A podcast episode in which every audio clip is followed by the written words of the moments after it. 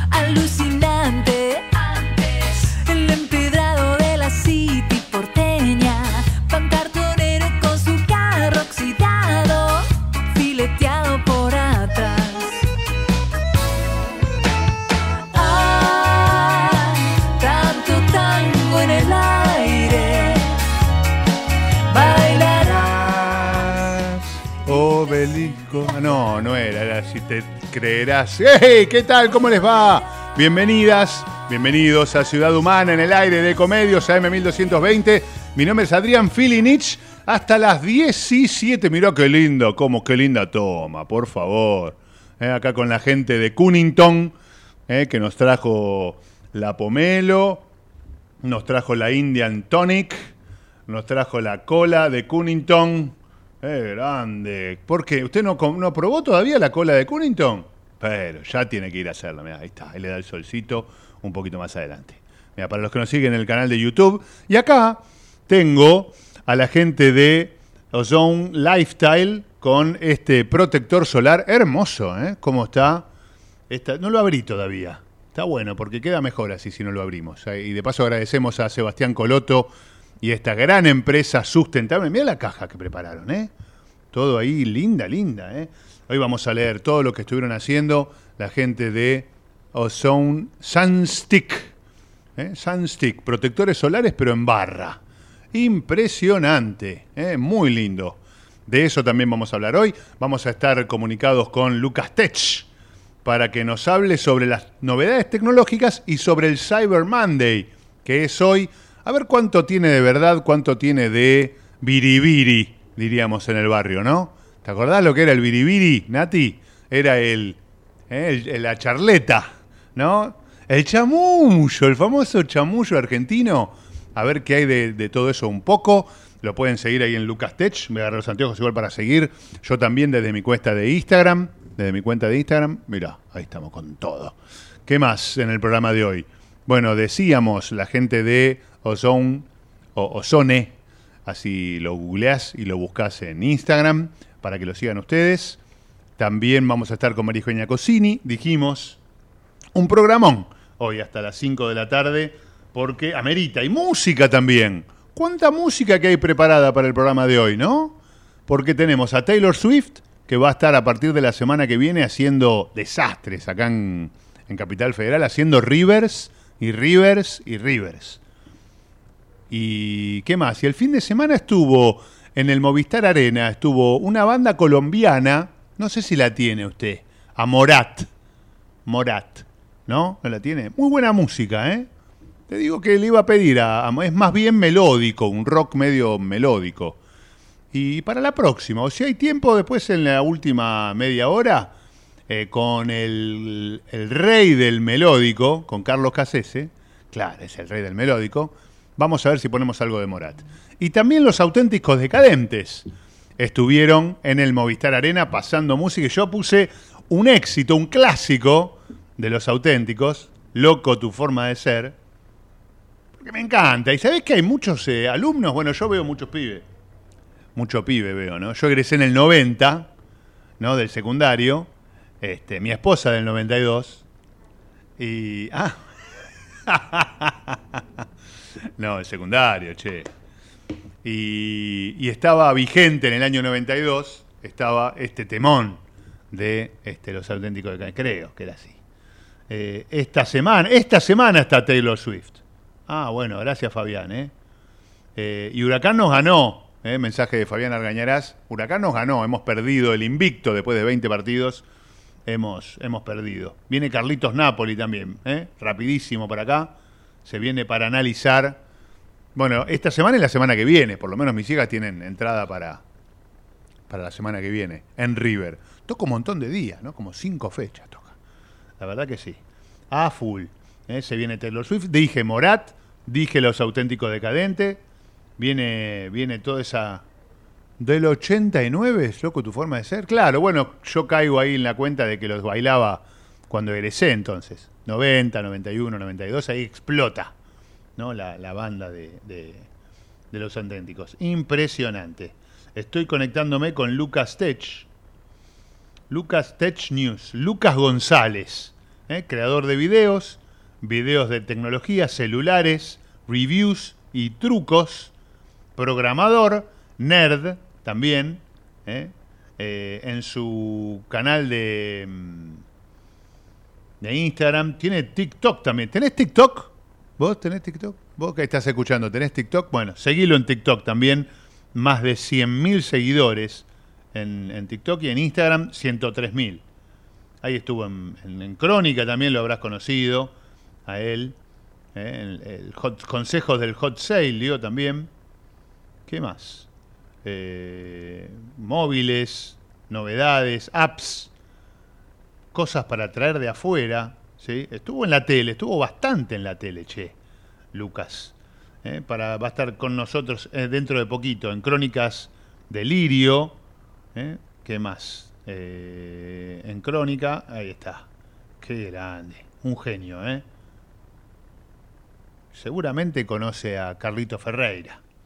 Ahí en Crónica. Bueno, ¿qué te iba a decir? Tenemos un muy buen programa hoy. ¿Estará ya conectado, Lucas? Le vamos a mandar un mensajito para que se conecte desde ahora al programa. De a poco lo vamos a ir sumando a Lucas. Ya estamos. Ya estamos al aire. Ya estamos. Compartí cómo viviste el fin de semana. ¿Qué te pareció la final de la Libertadores? La injusticia de la entrada, che, algo tenemos que decir sobre la barbarie policial que vivieron los hinchas de Boca para entrar al Estadio Maracaná. La vergüenza internacional que estaban sufriendo todos los canales en vivo y la policía de Río de Janeiro indiscriminadamente golpeando. ¿Torturando, dijiste? Y también, puede ser, al sol... 2 horas parada, ¿por qué no? Sí, pueden torturarlo así, claro. ¿Qué pasó con Scioli, no? Que tendría que haber salido a defender a diplomáticamente a la gente de Boca, ¿no? Ahí él hincha de Boca además, sí, para protegerlo. La verdad que una vergüenza la organización de Conmebol, la policía brasileña, desastrosa, el operativo. Hay que proteger a la gente que no paga y es barra. Porque Brancatelli y Diceo entraron por la puerta grande. La gente que pagó su entrada, que dejó, que colabora, que aporta, a ese pegale, que no entren. Estuve con uno de los presidentes de la UIA, de la provincia de Buenos Aires. Y fíjate que ya está entrando Lucas a nuestro Zoom. Y el miércoles vamos a empezar a hablar de política también en nuestro país, debate televisivo de los vices en TN. ¿Cómo estaba ayer enojado Majul y Sergio Tomás Massa? ¿Qué política partidaria que hace la Nación más desde sus editoriales? Política partidaria, Son periodistas partidarios, políticos. No periodistas políticos, periodistas partidarios que toman partido por un partido político y después disfrazan de periodismo independiente. Eso es lo que no me gusta. Porque uno conoce C5N y ya todos saben que es oficialista. Pero mucho periodista se esconde atrás de no, yo soy independiente, pero cuando haces una nota se nota mucho la diferencia en el tratamiento de uno con el otro. Pero ya me quiero sumar a nuestro Lucas González. Él está en línea con nosotros en nuestro canal de YouTube, en nuestro canal de Facebook Live. Estamos también en ecomedios.com y por la M, 1220. Mirá cuántas bienvenidas te doy. Lucas, bienvenido. ¿Cómo estás? A ver que no te escucho por ahora. Bueno, ahí está. Sí, ahí te escucho. Excelente. Sí, 10 puntos. ¿Cómo estás vos? Qué bueno, qué bueno, qué bueno. Bien, muy bien. Bueno, acá, todo muy bien. Acá estuve revisando, mirá, creador de videos de tecnología, celulares, reviews, sí, trucos, TikTok, programador, nerd y un amigo, además, un profesional de laburar horas con él y la verdad que me saco el sombrero. Y además te quiero escuchar porque cuando me propusiste el tema de hoy, sí, dije, es verdad, porque sí, yo tengo un montón para aprender. Es más, acá tengo a la gente de Cunnington, que nos va dejando sus botellas. Tengo a la gente de Ozone Lifestyle, también con sus sunsticks, que van repartiendo cosas, productos sustentables. Y dije, el que la tiene clarísima sobre todo esto es Lucas, y de tecnología, ¿no es así? Qué grande, Adrián. Sí, bueno, te conocí hace poco. Tenemos un amigo, un gran amigo en común, Fabián Bepo. Grande Fabián. Que también ahí siempre charlamos de tecnología con él. Bueno, gracias por el currículum. Sí, estoy hoy en un día, bueno, lunes, rápido, viste, todo sí, caos, sí, pero no quería faltar acá a este espacio con vos, Adrián. Bueno, y tenemos el Cyber Monday. ¿Cómo podemos hoy protegernos? Que primero, ¿qué es para la gente que no es tech como vos? Bien, perfecto. Cyber Monday. En principio 3 días, sí, 6, 7 y 8 de noviembre. Okay. Siempre se estira, así que ya no hay tanto suspenso. Ya sabemos que se va a estirar hasta mínimo hasta el viernes, sábado, okay, y tal vez hasta el próximo lunes. Pero igual, bueno, como digo siempre, no cuelguen. Si están con alguna oferta, aprovechen ahora. Okay. Es una iniciativa de la Cámara de Comercio Electrónico, la CACE. No sé si te suena, o okay, si a los oyentes les suena. Sí. Se hace en todo el mundo, en muchos países. Esto viene mucho más como de Estados Unidos, ¿viste? El Black Friday. De hecho, están en inglés los nombres, ¿no? Claro. No le pusimos lunes cibernético. Sí. Que mucho locutor dice Cyber Monday, ¿no? Y le tratamos de decir que no, pero bueno. Es un tema ese de cómo pronunciarlo, pero bueno, algunos se rehusan medio a lo inglés, ¿viste? Sí. Pero bueno, Cyber Monday le decimos, y esta iniciativa de la Cámara de Comercio, vos sabés que funciona muy bien. Ajá. Quizás algunos creen que no, pero funciona tremendamente bien. Ya después, cuando termina, la Cámara da los números, ¿no? Da a conocer un reporte final, sí, y son miles y miles y millones de ventas y de pesos que tracciona, y esto está bueno porque ayuda mucho a los comerciantes.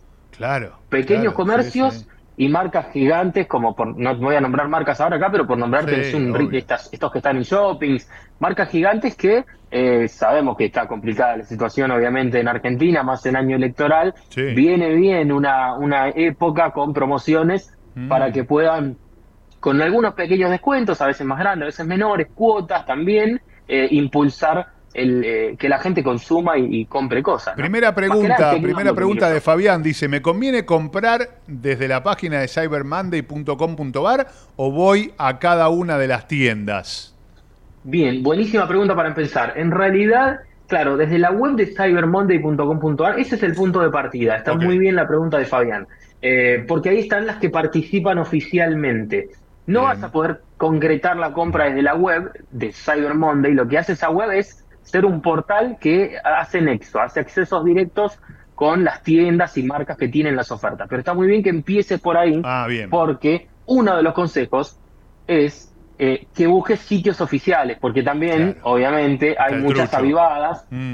Más allá de dos tipos de avivada. Una puede ser de comerciante, de decir Cyber Monday, de oferta, y en realidad le subió el precio ayer para hoy ponerle un descuento, ¿viste? Y que vos creas que, mirá, 50% off. Claro, no. Y en realidad no es. Claro. Ese es un tipo de avivada que puede pasar. El otro ya directamente es una estafa, que lamentablemente hay muchas, de gente que no son comercios reales y empiezan a difundir links o hacen una web falsa con productos. Y uno termina quizás comprando, pone la tarjeta ahí y no es oficial.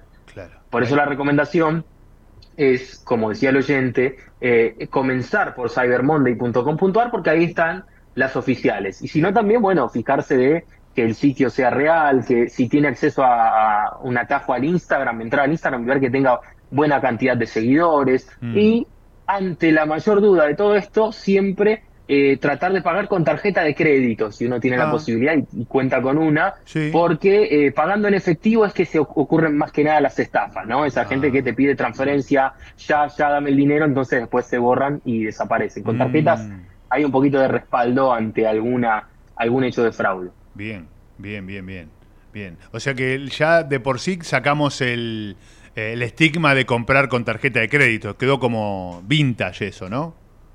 Mirá, vos sabés que justamente, qué bien que me comentás esto, porque justamente esta iniciativa de compra electrónica, acá la Cámara de Comercio Electrónico está hace muchos años también, pero nace mucho afuera, y más que nada en Estados Unidos, cuando empieza a darse todo este auge de los .com, las web, comprar por internet, mucha gente tenía dudas, entonces hicieron esta iniciativa con descuentos para que la gente se anime y se haga más masivo la compra a través de internet. Claro. Hoy en Argentina lo esperamos y lo usamos no solo por internet, porque también hay locales que en su tienda física también están ejerciendo, digamos, y está funcionando el Cyber Monday también, y no necesariamente es electrónico, pero bien por el pie que hacías, y la verdad que hoy no podemos negarnos a eso, es como decir no quiero vivir y no quiero usar electricidad. Ya casi que como usar una tarjeta de crédito, usar algo en internet, y lo que veo además es ya las plataformas de pago como Modo se están sumando con 30% de reintegro más,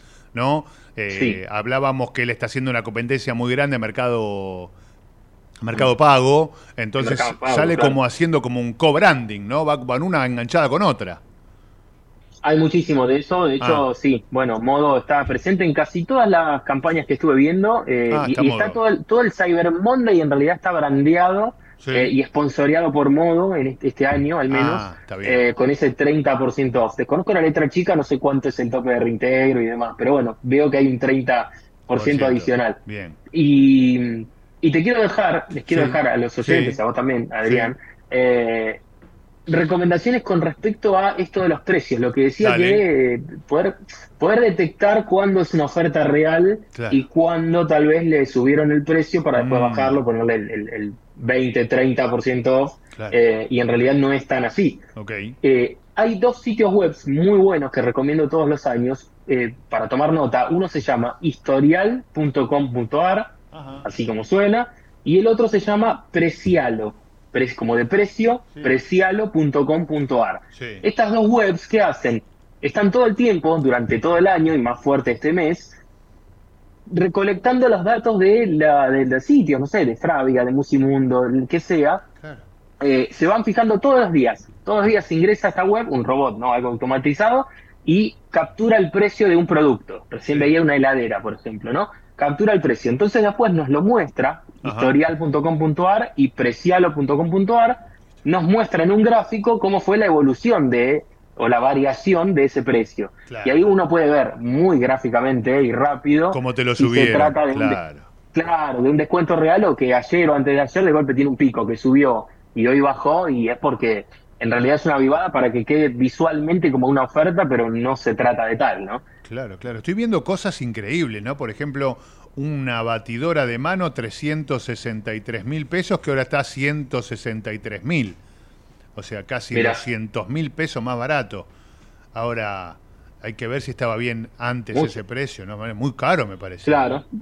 Bueno, ahí podrías verlo en una de estas webs o buscar en internet. Lo que tenemos también es que quizás agarran algún distraído, ¿no? Pero en general los argentinos somos muy busca, todos. Sí, es verdad. Y con tal de conseguir el mejor precio y ahorrar un mango, yo lo veo. Yo voy a comprar a una tienda a cualquier lado y el vendedor me dice el precio, dame un segundito, le digo, y busco en Mercado Libre. Romina, hacemos lo mismo. Romina nos está diciendo, ¿qué conviene? Tecnología, ropa, turismo. Me dice, miré las tres. Buena. Y no me quiero definir antes de escucharte. Qué grande, Romy, una amiga que nos escucha siempre.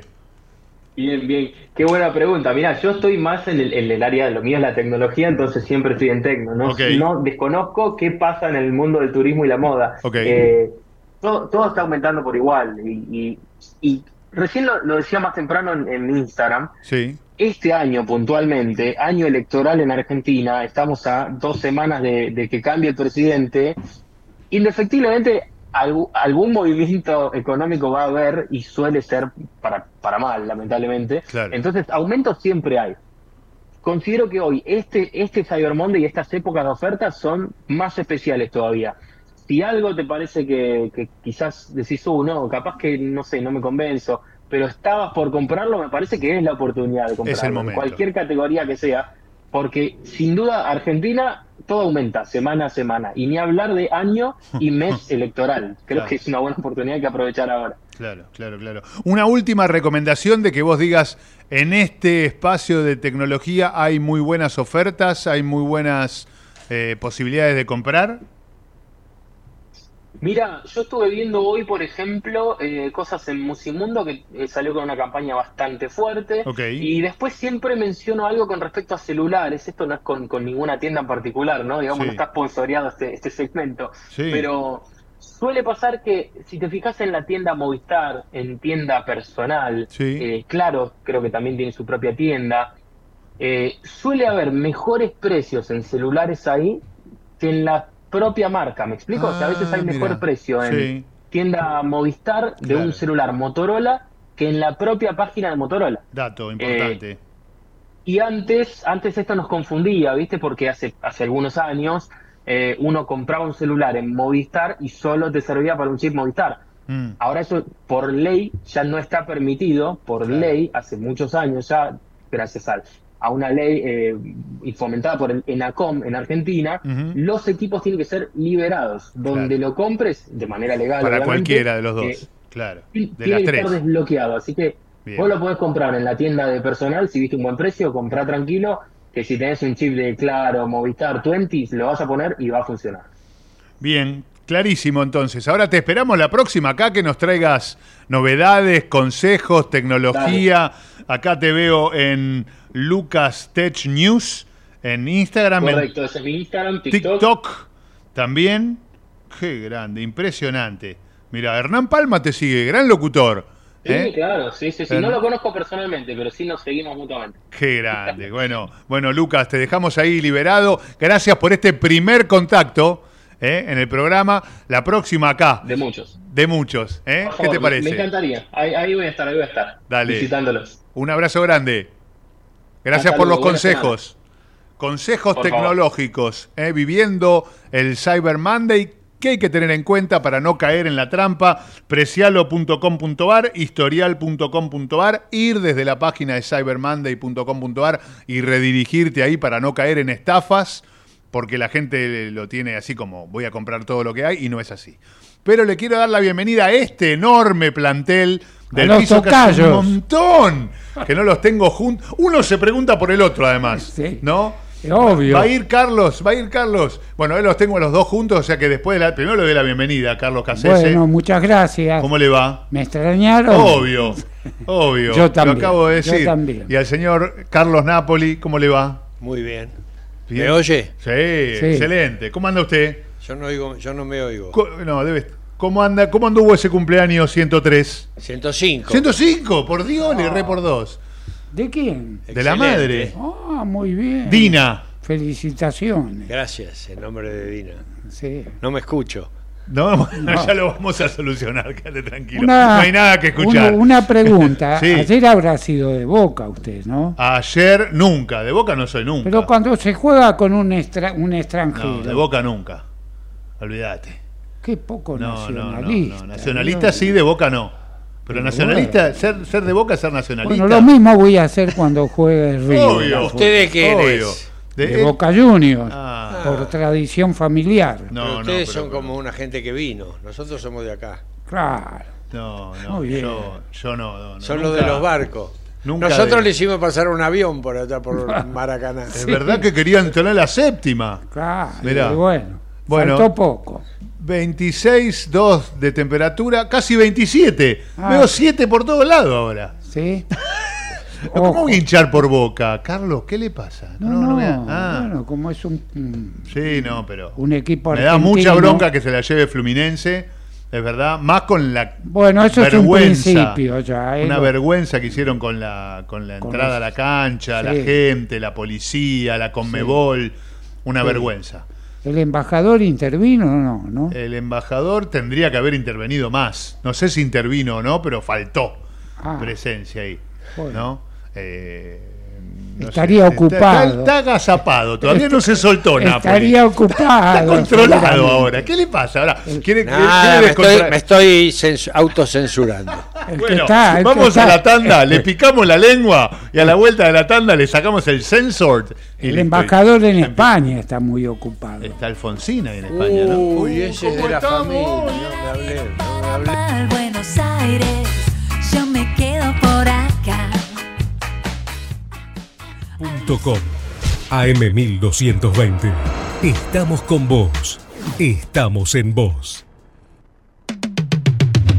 American and Merit Hoteles. Primera cadena hotelera argentina. 3, 4 y 5 estrellas. Más de 20 destinos de Argentina y el Cono Sur. Aprovecha el código promocional Puro Branding con el 10% de descuento para los hoteles American Córdoba Park, American Ejecutive Córdoba, American Buenos Aires Park, Merit San Telmo y American Ejecutive Mendoza Hotel hasta fin de año. No válido para fines de semana largos. American and Merit Hoteles. Somos tu destino de crecimiento, con políticas activas para generar competitividad y desarrollo, y la infraestructura que tu proyecto necesita. Entre Ríos, una provincia fuerte que está en marcha. Gobierno de Entre Ríos. Informate en ecomedios.com.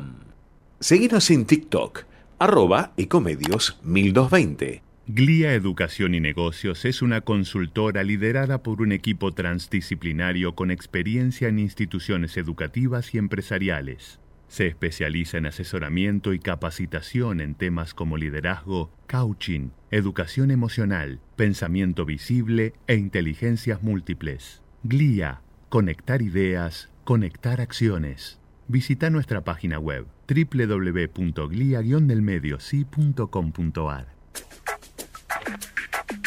Mejorar la conectividad y apoyar iniciativas innovadoras y ecológicas. Promover la movilidad sostenible.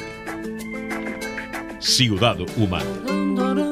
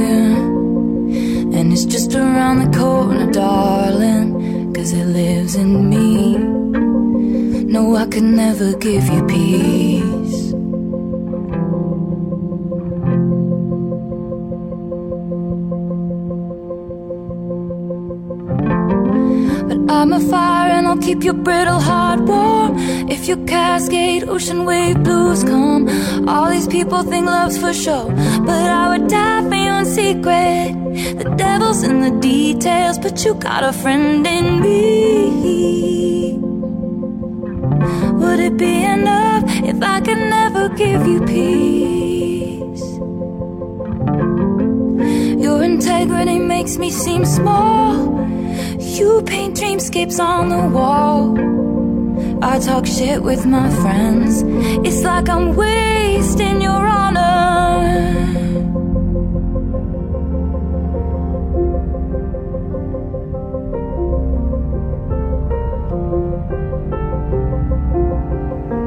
And you know that I'd swing with you for the fences, sit with you in the trenches, give you my wild, give you a child, give you the silence that only comes when two people understand each other. Family that I chose, now that I see your brother as my brother.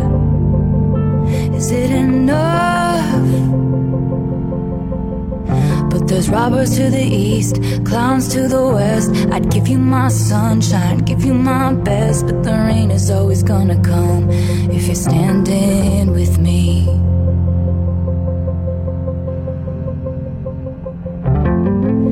I'm a fire and I'll keep your brittle heart warm.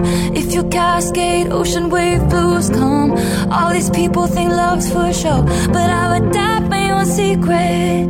The devil's in the details, but you got a friend in me. Would it be enough if I could never give you peace? Would it be enough if I could never give you peace? Would it be enough if I could never give you peace?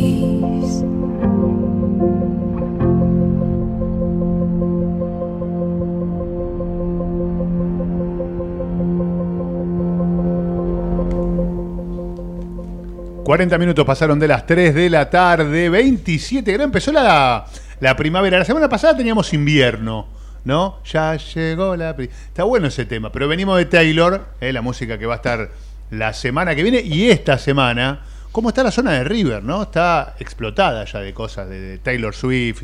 Lo que está explotado es el césped de River. Sí. El césped de River es malísimo. Y después de todo el barrio malísimo. Está bastante molesto también. ¿Por la gente? Por todo el desorden, el caos. ¿Es muy desordenada la gente de River, dice usted? La gente que va, no sé... Por los shows. Por ahí, usted. Claro, por ahí está mal organizado, no sé, pero bueno. No, lo organizaron muy bien, es la final de la Libertadores. Qué bien organizada que está. ¿Sí? Prende el detector de ironía, te pido por favor. Qué vergüenza. Yo creo que lo voy a decir en cada bloque, no porque no quiero que gane Boca, pero pasaron una vergüenza, un fastidio, un enojo, una vejación. Los chicos llorando, las nenitas llorando. ¿Por qué? ¿Porque quiero hacerte sentir mal porque sos argentino e hincha de Boca? No, me parece que no puede ser así. Tenemos que presentar una queja, no ahora, la semana que viene, así pasa todo el tema deportivo, pero una queja formal y decir basta de esto, basta, no pueden tratar a la gente así. ¿Hubiera sido igual con River? Para mí es con todo el argentino, que va ahí. Ahí vamos, sí, para mí es con todo el argentino que va ahí, una vergüenza, la verdad. Sí. El dólar subiendo 9.25. Bueno, ¿cómo viene la última? 12 días faltan para las elecciones. Carlos, empiezo con usted. Usted se suma siempre, Cassese. O sea que 12 días faltan para las elecciones. ¿Cómo viste esta aparición de vuelta de Milei? Ayer con Del Río en La Nación Más. Massa, que va a todos los canales. Fue con Majul. ¿Cómo lo viste a Majul? Yo ya di mi opinión al comienzo del programa, que es partidario. Majul. Todos son partidarios. Pero él como que se cree el periodista independiente. Porque el periodismo independiente, que los de la Avenida del Medio, eso que ven solamente, tampoco. Pero no obviamente, no todo periodista. ¿Tienen baúles independientes? Claro. Hay algunos realmente independientes. Y a mí hay algunos que me gustan como periodistas independientes, que tratan. Hay algunos que hasta son independientes del voto en blanco. Yo creo que el independiente que te gusta es el que piensa como vos. El que crees que eres del club. Me quedé pensando. No. Sí, yo digo, porque el que le pregunta a todos. Cuando vos decís, claro. Ahí está. El que le pregunta a todos. Ahí está el tipo siendo ecuánime. Al uno que el camino. Fíjate que hay periodistas que hablan en favor del voto en blanco. Sí. Son independientes, eso. Sí, es un voto. Pero para esta elección no es válido. Ponele nombre. No es válido. ¿El qué? El voto en blanco. ¿Cómo que no es válido? No se cuenta. ¿Cómo que no? ¿Y dónde se cuenta? Matemáticamente. ¿Cuándo se contó el voto? Es voto válido, pero matemáticamente no juega para la suma. ¿Pero cómo no? Depende, se saca de la sumatoria. Yo te voy a decir una cosa. Depende. Escuchá. Depende quién vaya primero. Claro. Hoy que arranca y Massa aparece 36-30. Sí. Si nadie vota y todos votan en blanco, gana Massa 36-30 o 54-48, qué sé yo, ponele. ¿Y el que votó en blanco, para quién suma? Para el que va primero. ¿Y si cambia el que va primero, para quién suma? Para el que va primero. ¿Cuenta o no cuenta? Pero claro que es el que calla otorga. El que vota en blanco. Pero no para uno ni para el otro, a eso voy. A ver, el que vota en blanco... Y después gana Milei. Y ese tipo votó en blanco a favor de Milei. Y si gana, Massa... Es el tipo que dice, bueno, hagan lo que ustedes quieran. Y chau, ¿y qué comemos? Como dicen, ahora está muy de moda lo de la pasta y pollo. Dice, ¿qué querés? Pasta y pollo. Lo que quiera la mayoría. Y te vas a comer la pasta o el pollo que quiera la mayoría. Yo iría a recomendar votar, ¿no? Votar en blanco en este tipo de balotaje queda completamente afuera. Lo que vos votes no existe. Sigue ganando los otros dos, los que queden. Claro, si no existe, no va a ir don blanco. Está, lo va, a eso voy. Sí. No cuenta, no va. No es que sale primero el voto blanco hoy y los políticos. Pero no te dejes, no te dejes. Como debería pasar. Decir, no, votó el 30% de voto en blanco. La verdad, voy a ponerme del lado de la gente que votó en blanco y voy a cambiar mi actitud. No, ninguno de los dos, ni Massa ni Milei va a decir, voy a tomar en cuenta toda la gente que no te van a tener en cuenta vos, si votás en blanco. Hoy favorece claramente a Massa. No, yo pienso que no. ¿El voto en blanco? Ya no. Me gusta esto, me gusta. Te voy a decir una cosa. A ver. Eso era al arranque, 36-30 con la música de que gana Massa. El domingo a la noche. Cuando nadie vota... lo van a favorecer a Massa. ¿Por qué? Porque Milei está atrás. El voto en blanco otorga al que va primero. Sí. Bueno, ahora voy a hacer una pregunta. Vamos. Que parece independiente. A ver. Para que vos digas. Periodismo independiente. Ecuánime. Acá el amigo no parece independiente. No, porque yo está a favor del blanco. Siento. Yo del blanco no. No. Yo a favor del voto en blanco no. Ah, no. Bueno. Que vayan a votar. Sí. O uno o el otro. Bien. Lo que digo es esto. Juntos por el Cambio, en la primera vuelta electoral, que fue la última que hubo, que pierde con el 24% de los votos. ¿Ok? Patricia Bullrich, en la interna, la PASO, la previa, le gana a la reta con el 17% de los 17 votos. 17 y 10 y 11. Sí. Ponele. Sí. Si son 17 y 10, 17 y 11, ponele 10, hay 27% de los votos de Junto por el Cambio. Claro. Sí. Que aparecieron 24% de los votos. Bajó. No traccionó los votos de la reta. Bajó. Matemática, puro, sin opción. No sé si a quién le sacó, le restó, no sé. Pero tiene menos votos. Sí. 4% menos. Sí, un montón. Seguime en los números. Vamos. Massa subió del 28 al 36, la cantidad de votos que tiene. Sí. Bueno, ¿está claro eso? Sí. Entonces, ahora, 36, 30 en el punto de la partida. Entonces, como una hipótesis decimos, este tiene 36, ya lo tiene. Sí. Y este tiene 30, bien. Ya lo tiene. Muy bien. Yo entiendo que el 17% de Patricia, que ya le sacaste el 11 de la reta. De la reta, lo dejaste yo no estoy hablando, solo Patricia. Yo no me imagino que vayan a votar a Massa, porque los votos de Patricia, que supuestamente fueron a Massa, son los del 11 de ahí arriba, que aparecieron en Massa. Esos cuatro que quedaron en el camino, decís vos. Ahí desaparecieron y aparecieron por allá. No lo sé. Claro, lo que te digo es, tomo el 17% de Patricia. ¿Es tan loco pensar que ese 17 se lo sumo a Milei? Matemáticamente no sé si el lineal, la política va a ser así, pero a los 30 más 17. ¿Cuánto me puse? 47. Muy bien. 47. Listo. Todo lo demás te lo regalo. Contra 30, que siguen. Contra 36. 36, perdón. Contra 36. Se puso, 36 no lo toqué, puede haber, pero acá yo voy sumándole a Milei. Sí. Dije que tiene 30 y que ahora le voy a prestar el 17 de Patricia. Igual hay mucha gente de Milei que se fue del lado de Milei. No sé si muchos. Ya no, a esta altura no. Es como pensar que hubo gente de Massa que se va de Massa. Barrio Nuevo se le fue. ¿Pero quién es Barrio Nuevo? Uno se fue. Es como dijo. Un voto se fue. Eso dijo Patricia. Sí. Con son dos votos. Que no lo ayude más. Vidal. Pero yo te digo matemáticas. Si va a empezar a hablar de sociología, filosofía y música. Oratoria. Otra cosa. Claro. Música. Son otras materias. Estamos ¿viste que está enganchado ahora? Sí, toca cuerda. Cuando yo llegué a... 47-36, ahí quedé. 47. Era 30 más 17, 47. 47. Hasta acá llegamos. Sí. Muy bien. ¿Qué dijo Urtubey? No, el gobernador de Schiaretti, la Corte Suprema.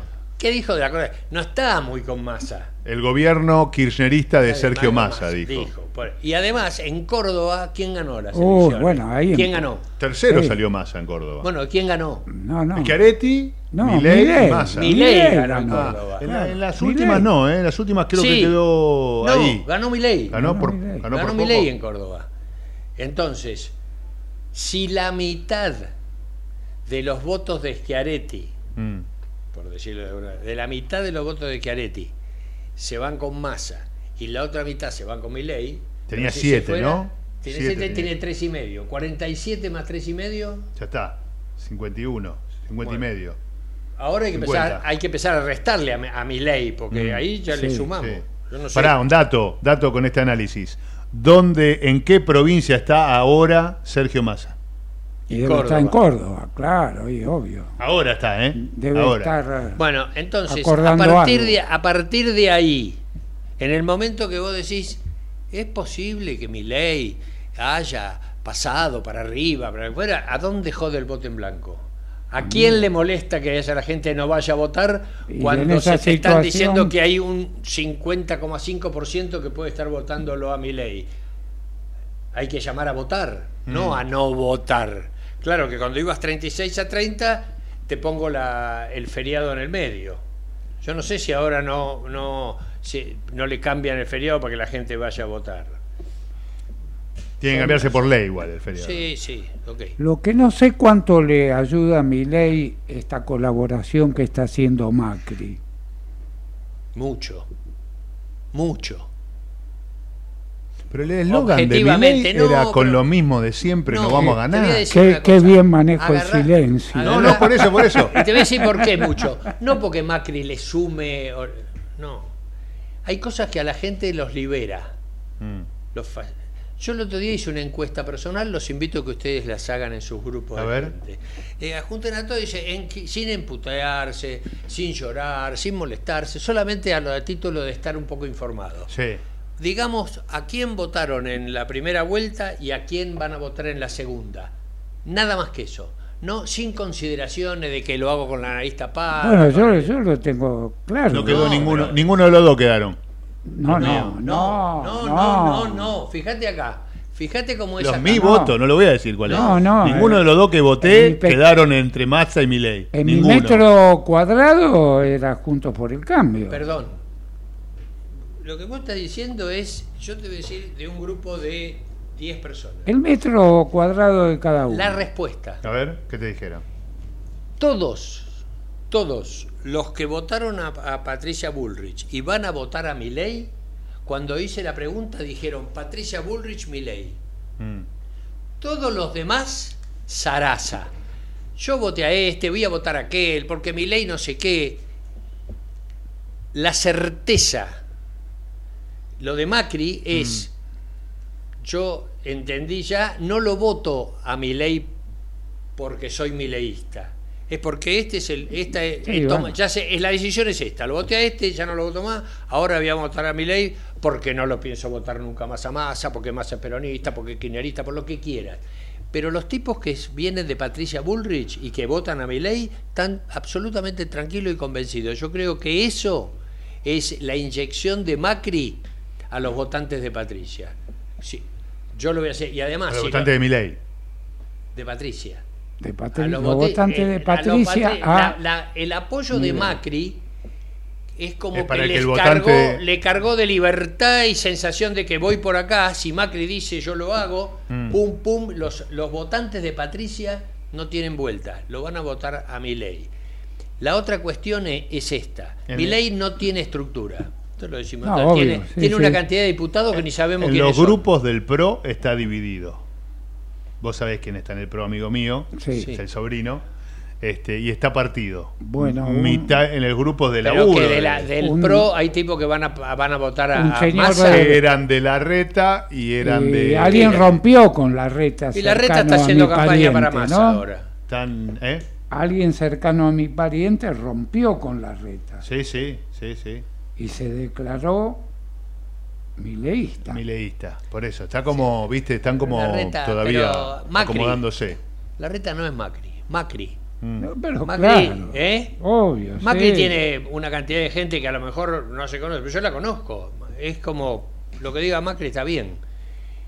Entonces esos tipos le facilitan el discurso a los de Patricia. Te liberaron, y te lo dicen de frente. Entonces está el otro que va a votar a Massa y vos tenés que andar descifrando que va a votar a Massa, porque parece que es vergonzoso votar frente a este escenario que estás pintando, Carlos.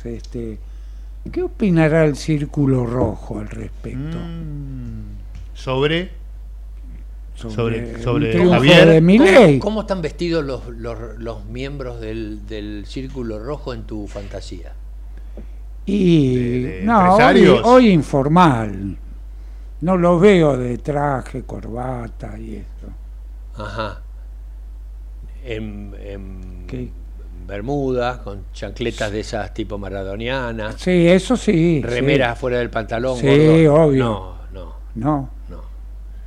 Por eso te digo, a ver. Hay esos que uno se imagina, para no definirlos ni ser... Okay. Muchos de esos están cómodos con Massa. Ah, bueno, a eso iba. Están diciendo lo mismo, me parece. Sí, claro, sí, por eso están cómodos, con, pero son poquitos. Son pocos en número, pero son poderosos. Sí, pero influyentes. Estamos hablando del tipo que... Hay gente que le va bien y vota en contra de lo que le va bien. Y hay gente que está mal y vota a favor de lo que le va mal, ¿o no? Terrible. Terrible. ¿O no? Sí, obvio.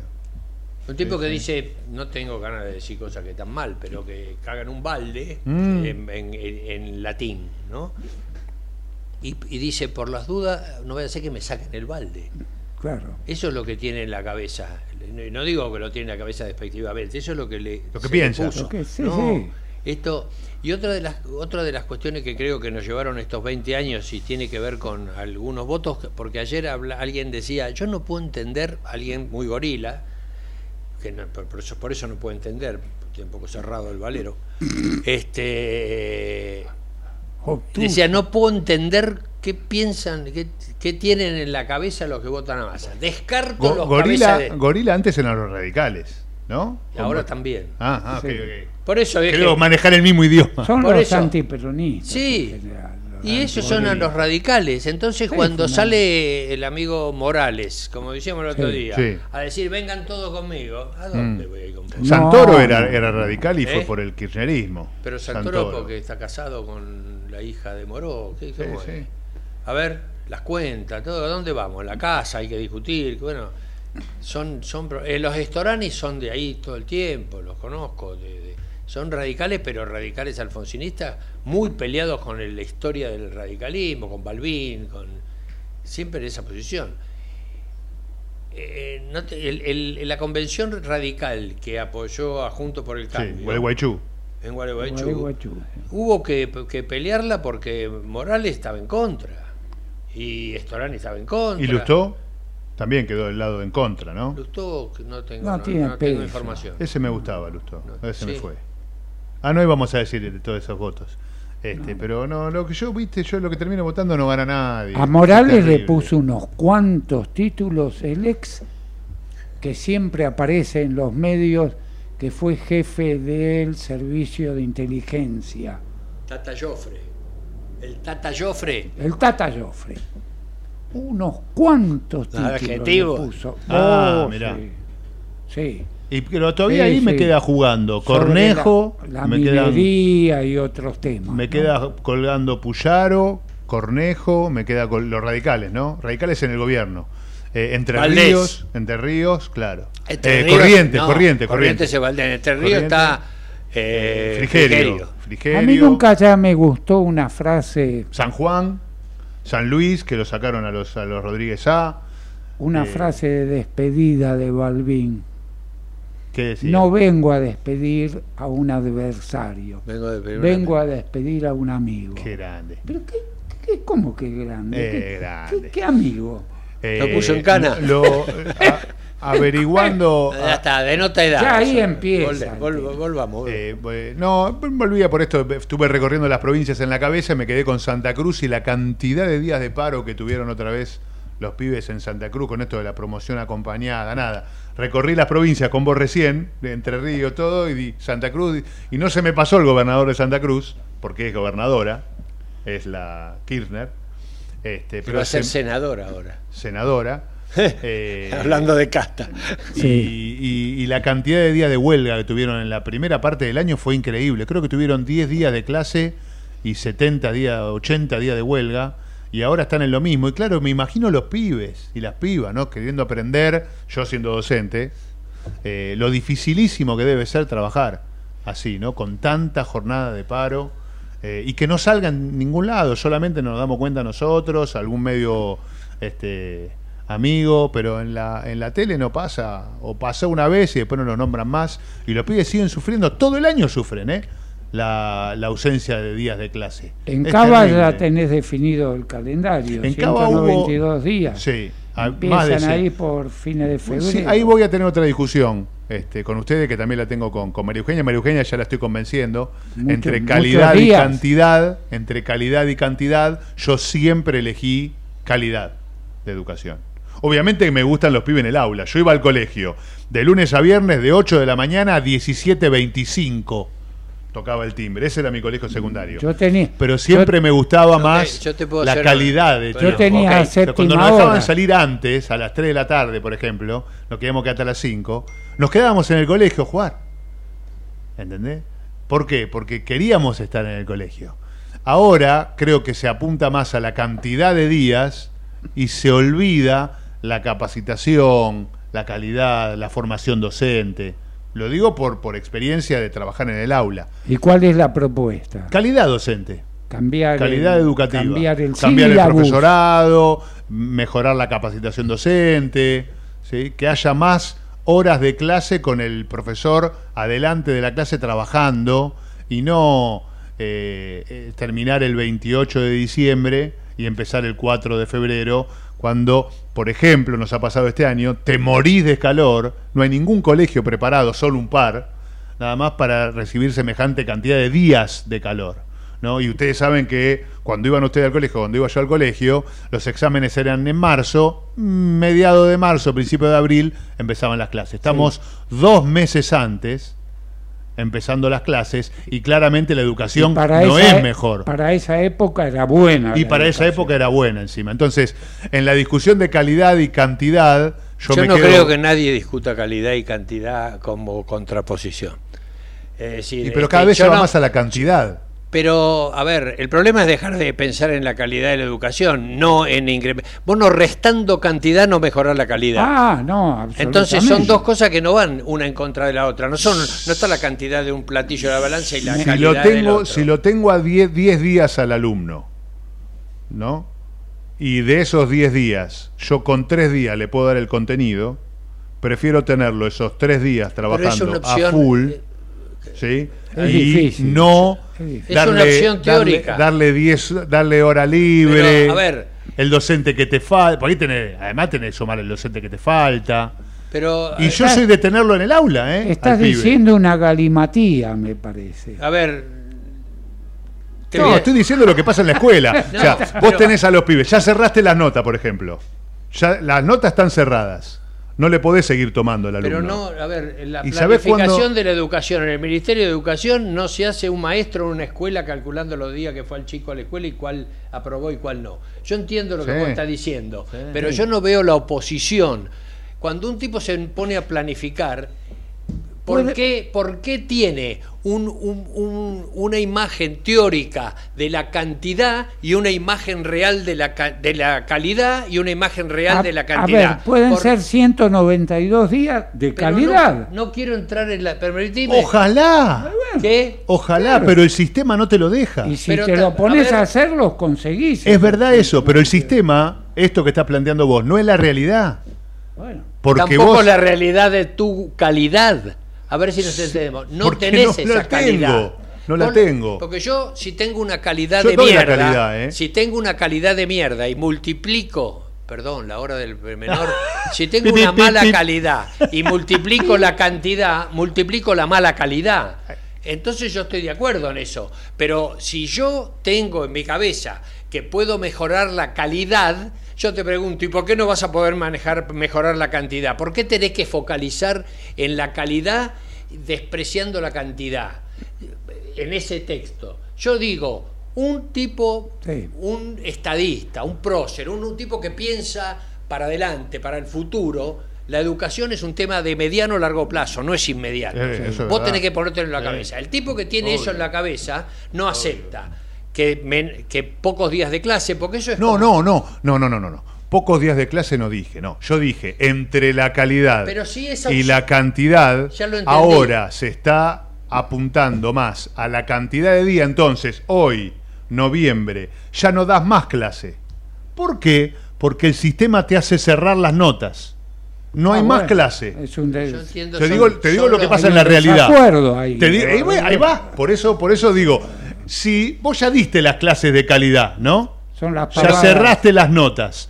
Ahora, ¿hasta qué día hay que tenerlo al alumno en el colegio por cantidad de días, no por calidad? Hasta el 23 de diciembre. ¿Qué vas a hacer de calidad de acá al 23 de diciembre?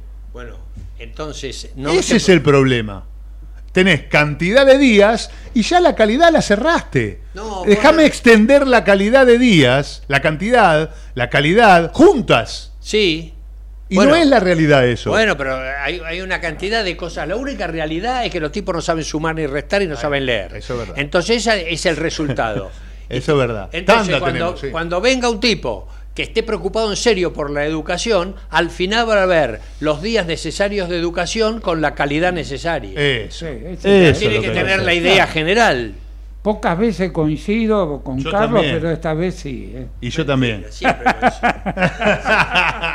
me hacen transpirar. ¿Viste cómo empezó? No sé si me tengo que controlar. ¡Esta calidad de mierda!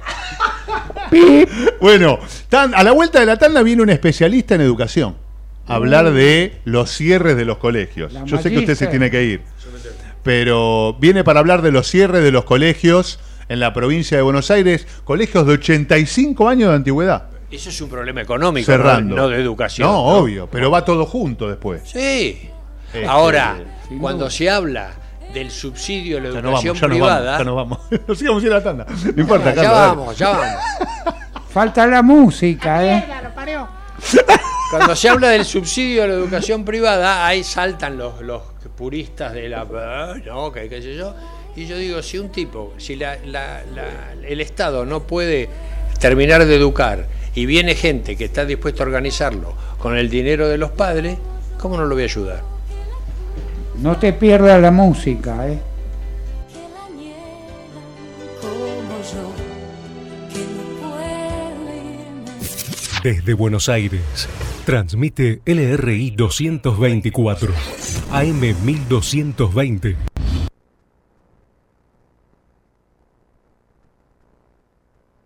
Eco.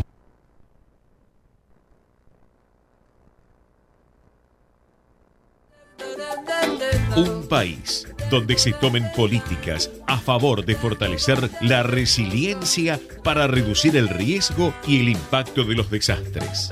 Que se tomen medidas para hacer frente al cambio climático. Continuamos en Ciudad Humana.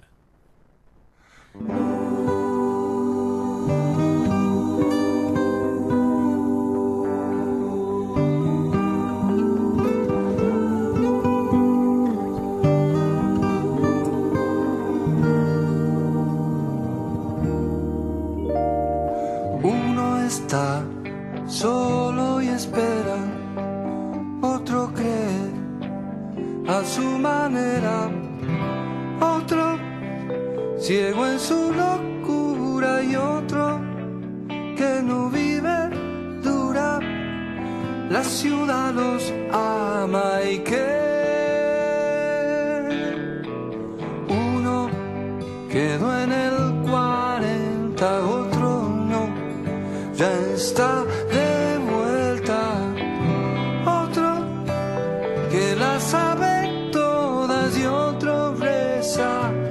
a toda hora. La ciudad nos ama y que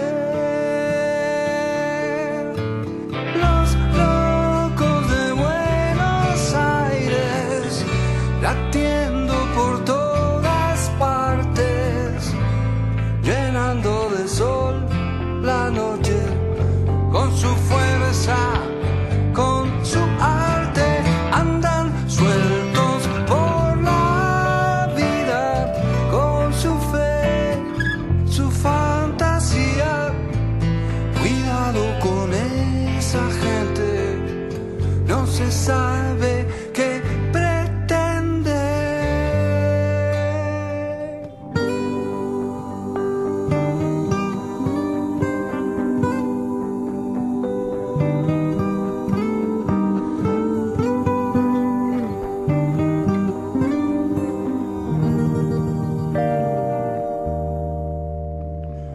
Uno enseña medicina en el tren, otro pasa saludando a quien, otro serio amenazante y otro tranquilo y errante. La ciudad los ama y que uno y su obra de teatro, otro con su flauta y Me quedo hasta el... Ahí está, nos quedamos, nos quedamos al aire. Son las 15:09. Nos quedamos 15:09, 26 grados una décima la temperatura, cálida está la tarde y los climas también, los climas acá en la radio, los climas en tu casa. Hablamos de educación, hablamos de política, hablamos de tecnología con este Cyber Monday. Agradecemos como siempre a la gente de Cunnington, a la gente de Ozone Lifestyle que nos han traído estos protectores, este protector solar a CNM Asociados, por CNM Asociados, muy bien, ahí está. Ya no tengo más la tarjetita para nombrarla, me tengo que anotar de vuelta, así, bueno, así los saludo y ¿dónde veo yo 1509? Usted, son las 16:09. 16:09. ¿Dije 15? Sí. Me equivoqué, perdón. Sí, porque falta un palito. Me falta un palito. Este es malo, dije la hora que corresponde. Él es el malo que me dice que le digo mal la hora. No, ya me hizo varias veces el mismo chiste. ¿Ya está con nosotros en línea? María Eugenia Cosini, que está para hablar sobre educación. Venimos hablando de educación en el bloque anterior, la sumamos a nuestra magíster, especialista en educación, porque está viviendo en la provincia de Buenos Aires. Ella es directora, además, de un colegio en la provincia de Buenos Aires y tiene una amplia experiencia capacitando docentes. Y de todo te vamos a preguntar hoy, Eugenia, porque está cálido el ambiente de preguntas con Carlos Cassese, Carlos Napoli y Adrián Filinich. Buenas tardes. Hola, María Eugenia. ¿Cómo están? Qué lindo escucharlos. ¿Cómo va? ¿Todo bien? Bien, bien, muy bien. Y acá un poco preocupados en realidad. Yo comentaba hoy a la mañana con María Eugenia esto de el cierre de colegios. Yo le ponía el ejemplo de Quilmes. Y claro, ella que sabe muchísimo más me dice, no, mirá, hay en San Isidro, hay varios. Sí, escuché varios. ¿Cómo es la realidad? ¿Cómo lo estás viendo desde tu doble óptica, no? Desde capacitadora, desde directiva, bueno, también mamá, pero ¿cómo estás viendo ese cierre de colegios? Colegios de larga trayectoria, perdón, María Eugenia. Colegios de larga trayectoria, ¿no? Sí. Sí, este colegio de Quilmes especialmente, acabo de venir, tenía un turno en el médico y el médico es un gran amigo de la dueña del colegio que acaba de cerrar de Quilmes. Wow. Un colegio pero me dio mucha gracia porque justo íbamos a hablar de este tema y me decía que han hecho todo lo posible, pero era una escuela sin subvención. Y que realmente es una escuela de una clase media, uh-huh. Y eso es lo que está terminando pasando, ¿no? Y vos sabés que yo no me meto en política, pero la realidad es que sabemos que Argentina se está convirtiendo en un país donde la clase alta es alta y la clase baja es baja y la clase media tiende a desaparecer, y junto con esta clase media que tiende a desaparecer, desaparecen las escuelas que están orientadas a estas familias. Claro. O sea, porque a las familias les está costando un montón pagar las cuotas. O sea, después tenés las escuelas que cobran $1 millón de pesos, esas escuelas no están cerrando. Claro. Las escuelas para la clase media alta o alta acomodada Esas no son las que están cerrando. Las que están cerrando son las escuelas que están dirigidas a una familia de clase media. Entonces, bueno, nada, claro. Es una tristeza. El país no ayuda a las escuelas bilingües, salvo que sea subvencionada, a las escuelas, privadas de ningún tipo, salvo que tengas la subvención, que hoy en día conseguir una subvención es muy difícil y que viene con muchas condiciones. Y por otro lado, tenemos un sistema previsional que, si bien es muy favorable para los docentes, es muy poco favorable para los dueños de escuela. ¿Por qué? Porque los aportes que se hacen a IPS, y yo te voy a corregir, yo no soy directora de una escuela, soy dueña de una escuela, no estoy trabajando como directora en este momento. Bien, gracias por la corrección. Por eso, por ahí un poco de información sobre estos temas que a veces preocupan mucho, porque, por ejemplo, IPS, el aporte de IPS es un poquito mayor que se hace a ANSES, pero IPS no ayuda en nada. Por ejemplo, si vos quedás embarazada, ANSES te paga toda la licencia, IPS no, lo tiene que pagar íntegramente el colegio. Si vos tenés una licencia por lo que sea, por licencia psiquiátrica, licencia, salvo que sea una enfermedad que la cubra la RT, que casi ninguna, todo lo cubre 100% el colegio. Entonces, entre lo duro de las cargas sociales, la morosidad que se tiene hoy, en general, las escuelas, especialmente, de nuevo, las escuelas que están orientadas a una clase que se siente muy complicada, más que no hay ayuda del Estado, la verdad es que, y no solo que no hay ayuda, sino que se recibe menos ayuda que una empresa común. Digo, cualquier pyme que aporta ANSES tiene una empleada embarazada y ANSES le paga el embarazo, digamos, ¿no? Claro. Una escuela que no deja de ser una pyme, de alguna manera, no. Entonces, vos tenés una carga salarial altísima, porque los costos de una escuela son casi todo salario. Sueldo, sí. Entonces, el salario crece, la cuota, aun cuando crezca, o sea, vos aumentás la cuota con el salario. En general, las escuelas privadas aumentan con el salario porque tenés casi todo el costo al salario. Sí. Pero claro, los padres no les aumentan siempre los sueldos a ellos como aumenta el sueldo docente, que estos últimos años se han acomodado los sueldos. Entonces, es como un círculo vicioso muy, muy complejo de gestionar, Adrián. Es muy triste y muy doloroso. Sí, te quería llevar para que nos cuentes, y hablaste del IPS, el Instituto de Previsión Social, que me faltaría saber qué función cumple, ¿no? Porque dijiste todo lo que no hace. No, lo que pasa es que es un... y la otra pregunta tiene que ver con el subsidio, que dijiste que en la escuela que no lo tiene es muy difícil volver a pedirlo, ¿no? Por los requisitos que te ponen, ¿es así? ¿Entendí bien? Salvo que tengas algún contacto muy particular, ya no dan subsidio, hace muchos años que no dan subsidio a las escuelas. Sí se sostienen las que ya lo tienen. Okay. Y el subsidio también viene con un montón de condiciones de no poder aumentar la cuota. Entonces, a veces, el subsidio termina siendo, vos tenés un 80% de subsidio, pero no es que ese 80% sobre el total. Suponete que vos sos una escuela doble jornada. El subsidio es el 80% de la jornada simple. Claro, sí. Después, sí. Todo lo demás lo tenés que pagar. Entonces, no es tan simple, ¿viste? A veces uno hace la cuenta del almacenero y decís, las escuelas se llenan de plata. Si querés ser millonario, no te tenés que dedicar a la educación. Te sumo preguntas de Carlos Napoli ahora. ¿Qué tal? ¿Cómo te va? Mirá, te entiendo perfectamente y sé lo que está pasando, porque todo el mundo tiene amigos o su propia familia en estas circunstancias. Pero yo quería hacer un planteo para ver cómo lo ves vos, porque escucho lo que estás hablando acerca del subsidio, como si, digamos, necesitándolo, hablando desde ese punto de vista. O que las escuelas que están cerrando necesitarían algo así como un subsidio, o llamarlo como quieras, una participación del ingreso a través de fondos estatales o lo que fuera. Yo lo que te quería plantear era desde este punto de vista. Si coincidimos en que las funciones primordiales del Estado son la seguridad, ¿no es cierto?, la justicia, la salud y la educación, si alguien con un esfuerzo privado sustituye al Estado en esa función primordial y pone por vocación un instituto de educación, el Estado tiene allí fondos que debería estar gastando en base a esas cuatro funciones principales y no las está gastando porque un privado lo está haciendo. con lo que el Estado se está ahorrando, entre comillas, un gasto que le corresponde y que filosóficamente, en apoyo de una mejor educación, debería ver si esos fondos no contribuyen y no le facilitan la función, porque llevado al extremo, el Estado que tendría la función de educar, por ejemplo, y si hay privados que de alguna manera, escuelas parroquiales, institutos privados, escuelas bilingües, escuelas de la comunidad, comunidades religiosas, que pretenden dar educación, al Estado le liberan un gasto, sí, pero debería contribuir con eso. Eso es lo que a mí me parece que no se está reclamando.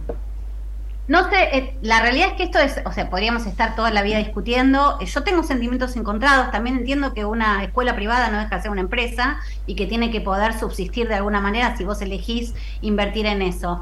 Pero también es cierto que por lo menos podríamos recibir la misma ayuda que una empresa normal. Claro. Digo, ya eso sería un montón. Claro. Es cierto que las escuelas son exentas de IVA y eso es una ayuda que ahora... uno de los candidatos, no importa quién, está amenazando con sacarle ese beneficio, que es el único que tienen las escuelas, que por ende va a llevar a que aumenten más las cuotas, porque todo sale del mismo, claro, bolsillo, sí, que sí, la gente. Pero digamos, salvo ese beneficio, después no hay más beneficios. Y es cierto que la escuela privada está ocupando un lugar que la escuela pública no logra terminar de ocupar. Entonces, si lo pensás así, definitivamente recibir ayuda del Estado sería...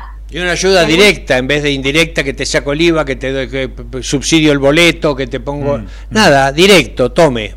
¿Qué tiene? Sí. Y mejorar el salario del que va a aportar, el que lo dijo María Eugenia ya, ¿no? Que el problema grande es no solo la subvención, sino que está desfasado lo que aumentó el salario del docente y lo que va aumentando el salario del que paga en la escuela. Entonces, con la inflación y todo, debería también aumentarse en ese sentido, que también es tarea del Estado. Pregunta, ¿cómo se ajusta Carlos. La subvención?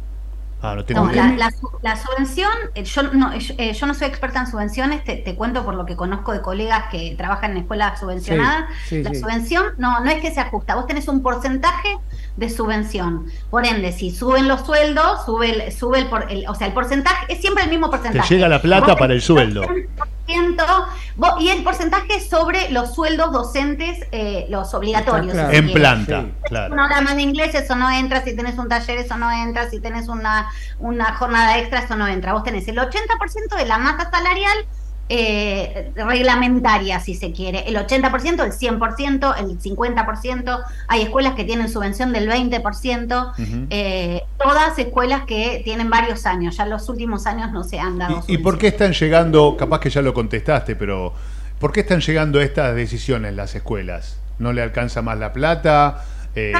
Público cambió... Estabas en un barrio donde era un barrio de clase media y ahora es un barrio de clase media baja. Los padres están sacando a los chicos del colegio para mandarlos a la escuela pública porque no pueden pagar la cuota, más fácil. Exacto, es básicamente eso. O sea, los dos casos que yo conozco, lo que terminó pasando, así que conozco la interna, más allá de lo que uno lee en el noticiero, ¿no? Claro. Los dos casos que yo conozco tenían dos temas. Uno, un tema de morosidad tremenda. ¿Por qué? Porque lo que empieza a pasar es que hay morosidad. ¿Y cuál es el problema en una escuela? Lamento tener que decir esto, pero porque es injusto, pero es así. Y ojalá que nadie que lo escuche lo use en contra de ninguna escuela. Pero la realidad es que vos, una vez que matriculaste, la escuela no te puede echar hasta fin de año. Si vos pagaste marzo y no pagaste nunca más el resto de la escuela, de todo el año, sí, la escuela no te puede echar de la escuela, te tiene que mantener la educación. Entonces lo que termina pasando, después tenés derecho a no rematricular y por supuesto vas a juicio por la deuda, digamos, pero en el medio vos tenés. Entonces, ¿qué le pasó a las escuelas este año, por lo menos a las escuelas que conozco la interna? Por un lado, tuvieron hasta 40 y hasta 70%, escuchá, 70% de morosidad. Wow. O sea que vos estás poniendo plata para funcionar, porque vos con un 70% de morosidad no te alcanza, o sea, es más, con un 30% de morosidad una escuela normal no te alcanza, no podés gestionar si no estás en rojo. Claro. Y por otro lado, cuando llegó la etapa de matricular, que es donde la gente en general te paga la deuda para poder seguir en la escuela, lo que hicieron es, mirá, no te pagué este año y además no te voy a poder pagar porque no tengo un mango y así que lo mando al chico a la escuela pública. Entonces, por eso te estoy diciendo que las escuelas, fíjate que si vos mirás el rango socioeconómico al que pertenecen las escuelas que están cerrando, son escuelas de una clase media, porque las o los pasan a una escuela más parroquial, claro, con subvención. Más sencilla, ¿Hay alguna respuesta oficial frente a esta situación? ¿Alguna reacción? Tampoco es que tanto se puede hacer, ¿eh? O sea, yo no, de nuevo, nunca me meto en política y me imagino que si hubiera algo para hacer lo harían. Tampoco es que Argentina está en tirando manteca al techo, claro, como para... Claro. Bueno, vamos a salir a todas las escuelas, claro, privadas, digamos. Sí. Me parece que... Por esto es que después uno se indigna cuando ves algunas cositas que decís, bueno, dale, de verdad, antes de hacer eso, ahí sí, ayuda a las escuelas, a los hospitales. Claro. Lo mismo le está pasando a las escuelas, está pasando en los hospitales privados, en las clínicas privadas. Ajá. O sea, la gente no le alcanza, empieza a deber. O sea que... La propuesta de Carlos es válida también para la medicina privada. Yo vengo, esa fue todo, lo de la educación fue un trasvasamiento de lo que sí conozco, que es el problema de la salud, que está roto, como está roto el problema de la educación. Es un país que tiene... ¿Cómo lo ves desde tu lado de la salud? ¿Esto de la subvención existe? ¿Esto de darle... De la privada no. Es largo, yo diría, pero de todas maneras, pasa lo mismo cuando vos tenés instituciones privadas que se encargan de la salud, de gerenciar la salud, porque el financiamiento viene de parte del bolsillo del que se compra una prepaga o de quien por obligación está aportando de su salario una contribución a la obra social, sindical. O sea que la plata sale del bolsillo del laburante directamente, mientras ese mismo tipo, cuando va al cine, cuando compra carne, cuando paga impuestos, está sosteniendo el sistema público de salud. Lo mismo pasa cuando estás pagando el impuesto, que sea, y estás sosteniendo el sistema público de educación, mientras vos, para mejorar, porque vos entendés que es mejor, la educación de tus hijos, vas y mandás a tus hijos a una escuela privada. Por eso digo, al mandar a tu hijo a la escuela privada, estás liberando a tu cargo el espacio que te mereces por los impuestos que pagaste. Claro, sí. ¿Y este aumento que llegó ayer, creo, hoy? El impuesto, estás hablando de las prepagas, pero las prepagas son el 1,5% de la inversión del PBI en salud. Es un chiste, nada. Y es un tema entre el dueño de la prepaga y el tipo que se asoció. Es como el dueño del colegio con el que quiere mandar al chico al colegio. El problema integral de la educación es mucho más serio, mucho más grave, pero es mucho más fácil, políticamente hablando, empezar a decir yo te controlo el precio de la medicina prepaga, como si salieran a decir, bueno, a partir de mañana congelamos el precio de las escuelas privadas de San Isidro Norte. Es desconocer costos. Demagogia pura. Lo que va a terminar pasando es que van en algún punto, por cómo viene todo, hay amenaza de eso, y va a terminar pasando lo mismo que con la salud, digamos que cada vez las clínicas están en peor estado. Mi cuñada es dueña de una clínica en Catamarca, y creo que la salud es peor, y corregime, Carlos, si me equivoco, pero la salud es peor porque además te pagan a los 90 días en un país con un 12% de inflación mensual. O sea, no solo que lo que pagan es una miseria, sino que además te lo pagan 3 meses después, cuando el dueño de la clínica le tiene que pagar a sus empleados en tiempo y forma, cuando recibe el dinero ya. O sea, es como una locura. Yo tengo la ilusión de que esto en algún momento pronto cambie. Se tiene que mejorar, porque no hay forma de gestionar ni un colegio, ni un hospital, ni una empresa con este nivel de locura. Según lo que plantea Euge, y le pregunto a Carlos Napoli, ¿cuánto faltaría para que una clínica esté en la misma situación que estos 2 o 3, 4 o 5 colegios que están cerrando? Pero no, ya pasó, ya pasó, va adelante la salud, la educación va atrás de la crisis.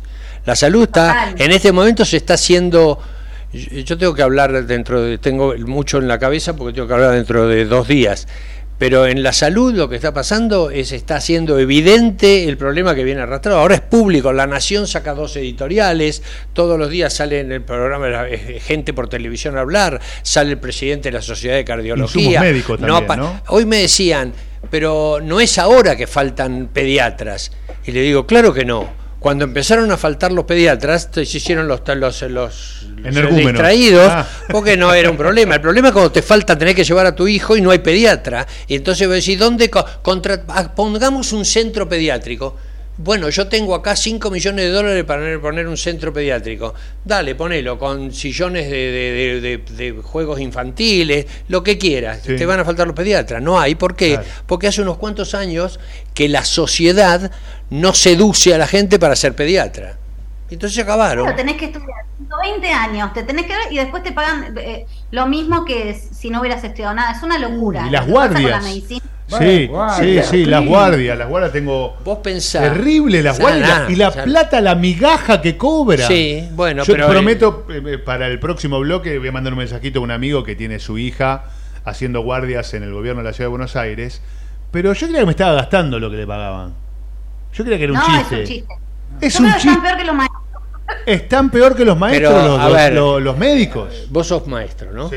Imagínate que a vos te contrataran o te ofrecieran un trabajo y te ofrecieran como retribución el orgullo de ser maestro, ¿no?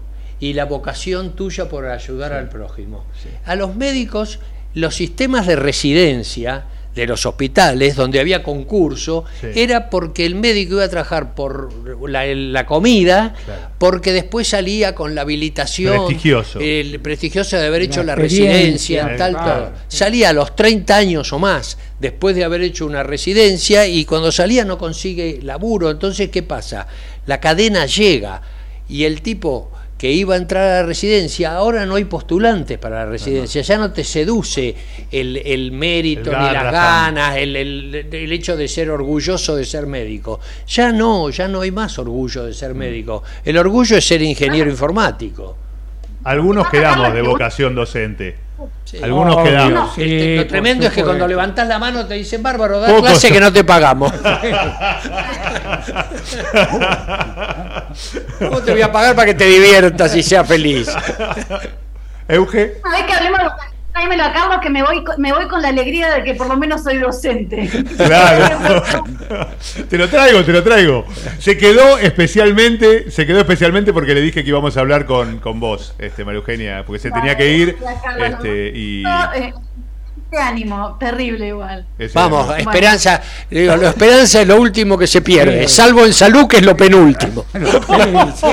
Claro.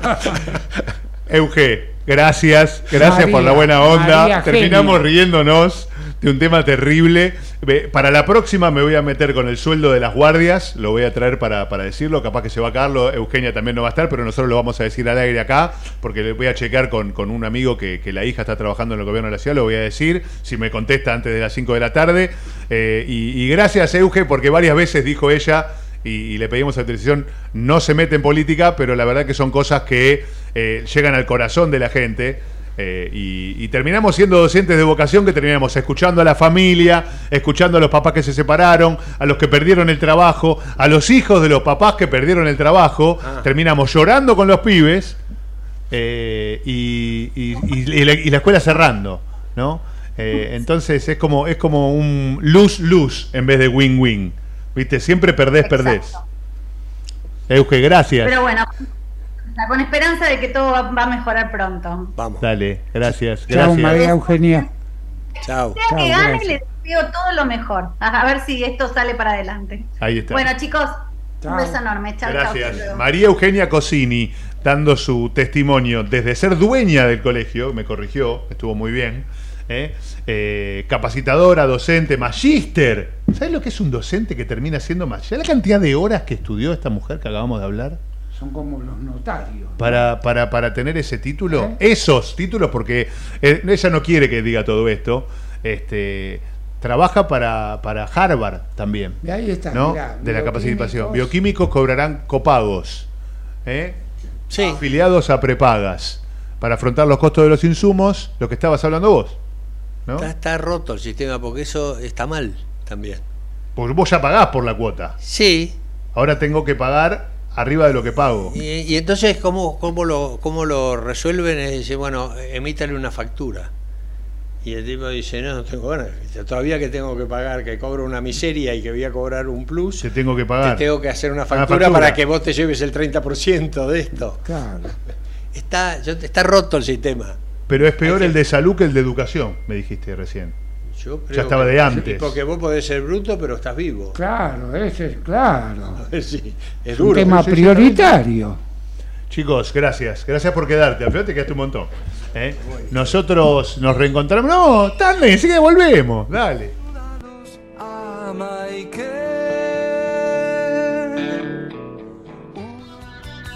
Vamos la radio.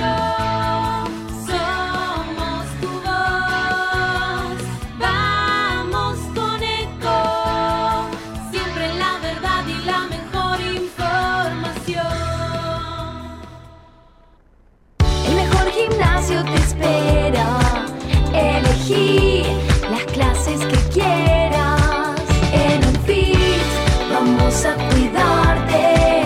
En un fit venimos a encontrarte. ¿Sabías que un rico y auténtico sabor de un gran espresso ya no se encuentra solo en las cafeterías gourmet? Y además, con la línea de cafeteras Oster, la preparación de tus bebidas favoritas con café son tan ilimitadas como tu imaginación. Conocé todas las cafeteras disponibles para vos en www.osterargentina.com. Informate en ecomedios.com. Seguinos en Facebook, Ecomedios Live. Mejorar la conectividad y apoyar iniciativas innovadoras y ecológicas. Promover la movilidad sostenible. Ciudad Humana. The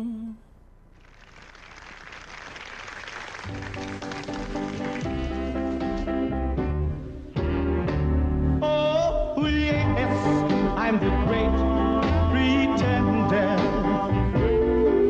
pretending that I'm doing well. My need is such, I pretend too much. I'm lonely, but no one can tell. Oh yes, I'm the great pretender.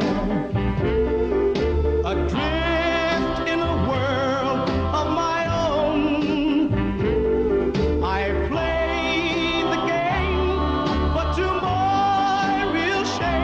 the great pretender, just laughing and gay like a clown. I seem to be, but I'm not, you see. I'm wearing my heart like a crown, pretending that you're still around.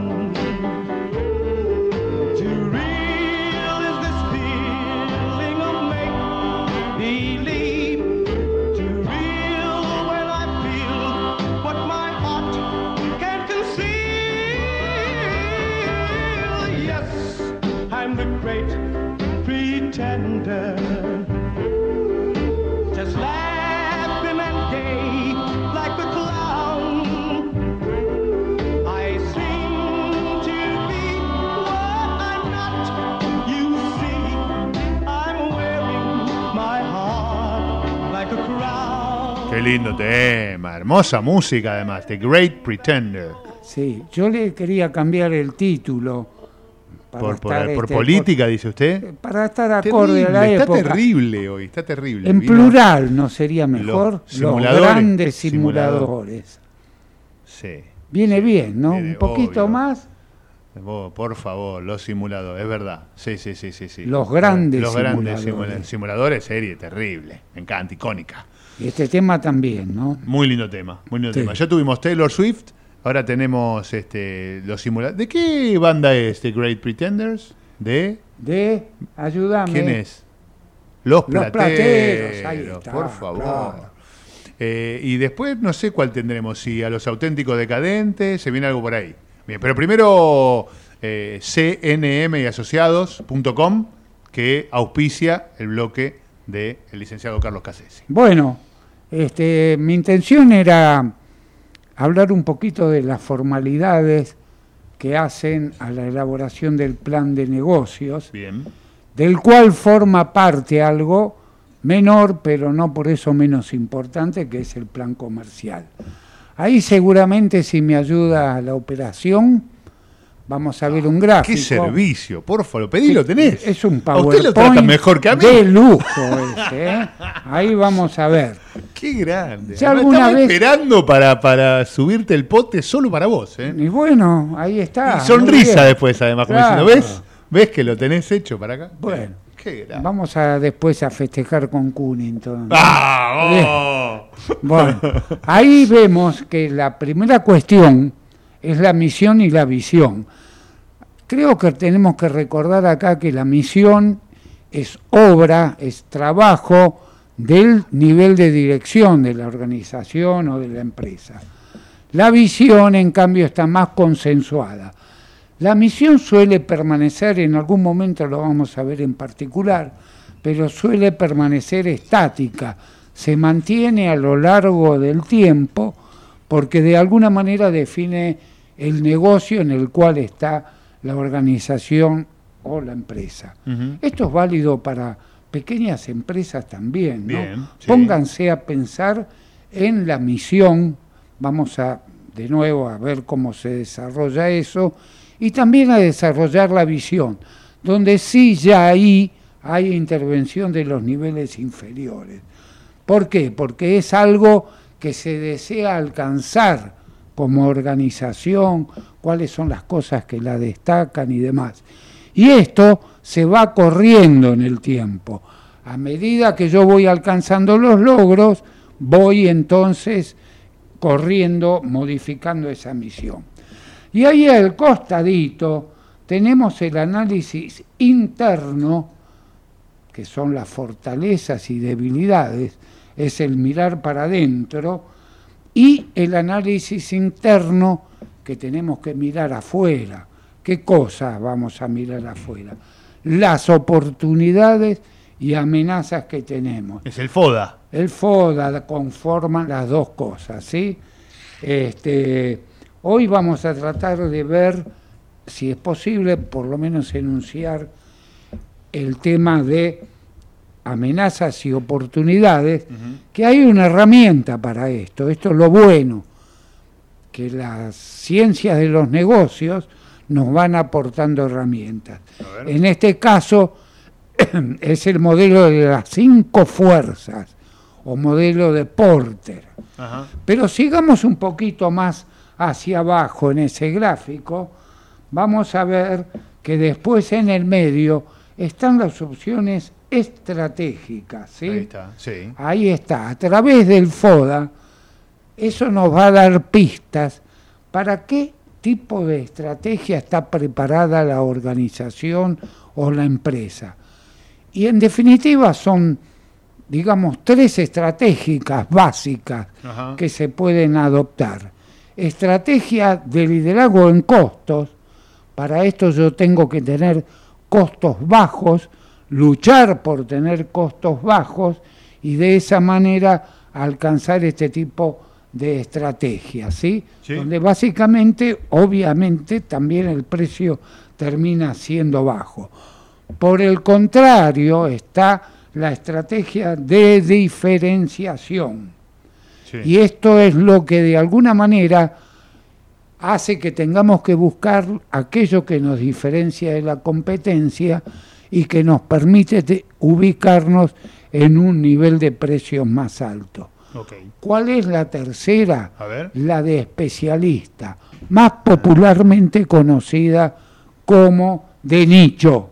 Nicho, ah, okay. Claro, es decir, apuntar. Poco volumen, alto precio, un target muy bien definido, muy cuidadosamente. Muy focalizado. Exactamente. Bueno, estas estrategias son a nivel, digamos, funcional. Ahí es donde yo voy a conseguir las ventajas diferenciales, ¿sí? Sí. Frente a la competencia. Son las que se llaman ventajas competitivas.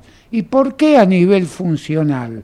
A nivel funcional son los distintos departamentos, sectores que componen la organización.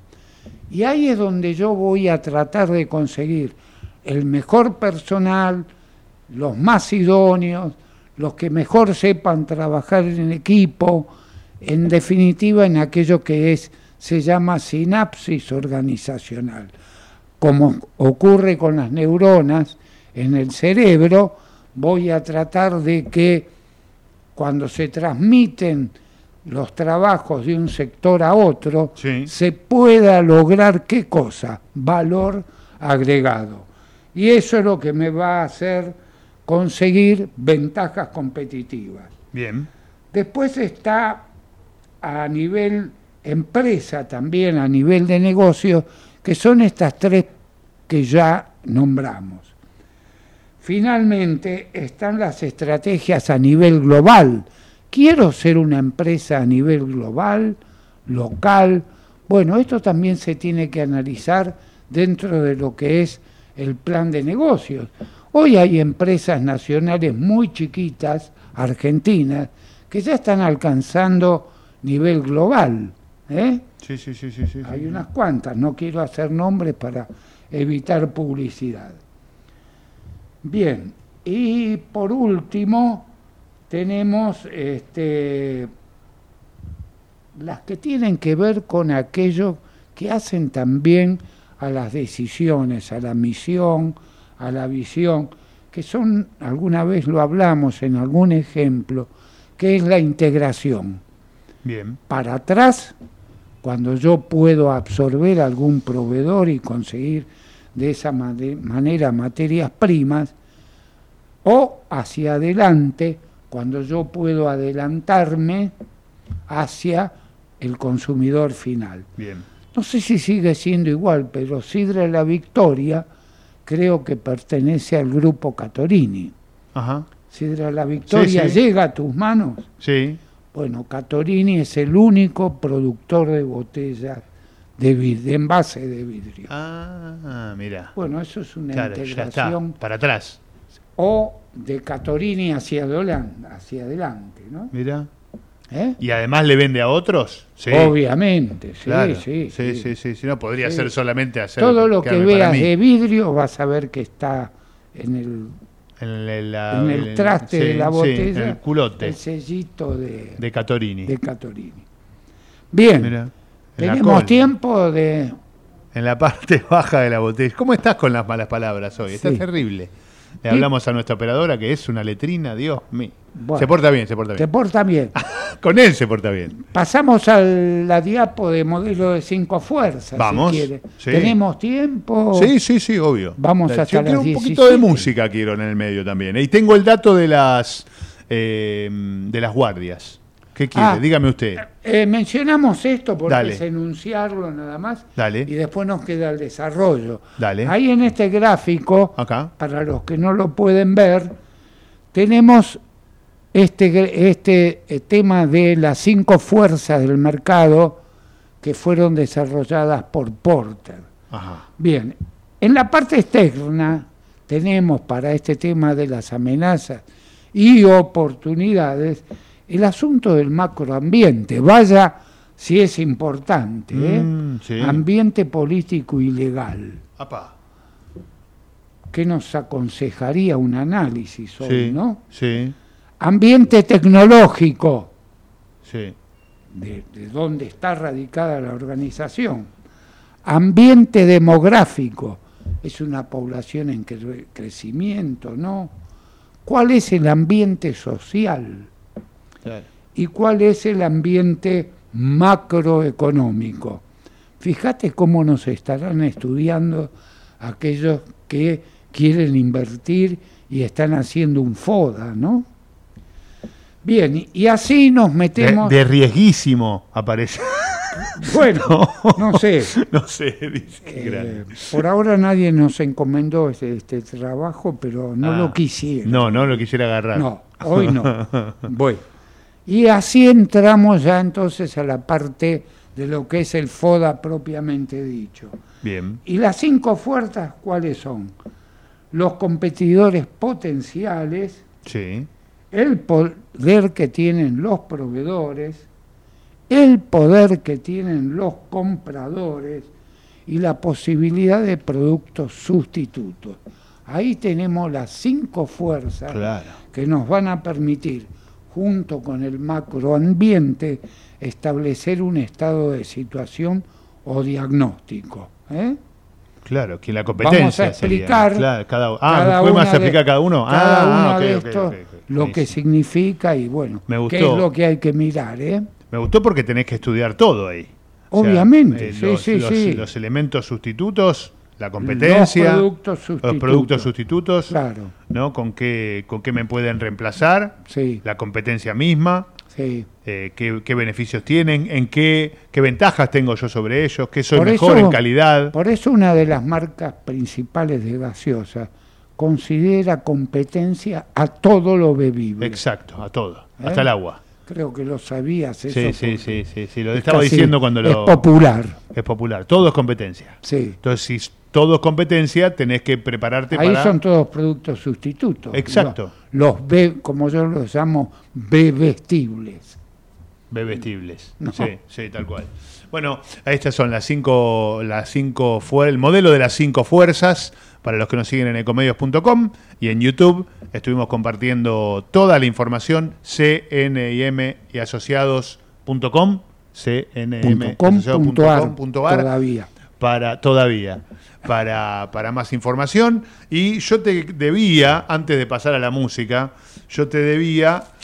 las 6 guardias al mes, 6 guardias de 24 horas. O sea, en 24 horas no parás de laburar, 6 días por mes, más la plata que ganás por mes. Un médico. ¿Sí? Nuevo, 6 guardias. 6 guardias de 24 horas, mensuales. 6 guardias de 24 horas. Trabaja 6 días al mes. Trabaja 6 días al mes. Más ir a la... al trabajo, claro, a la rutina habitual. Sí. ¿Cuánto gana por esas... 24, 6 por 4, 24. Yo diría que no puede ganar menos de 250.000 pesos.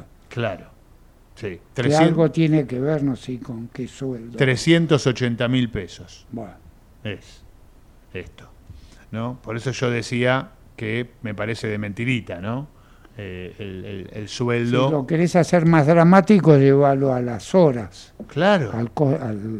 Multiplica por la cantidad de horas que laburás, sí, ¿no? Esto es por mes, además. Claro, ¿no? Por los 6 días de 8 horas. Un médico que te salva la vida. Sí. ¿No? Obviamente, muchas gracias a la persona que me pasó la información, rapidísima más en contestar.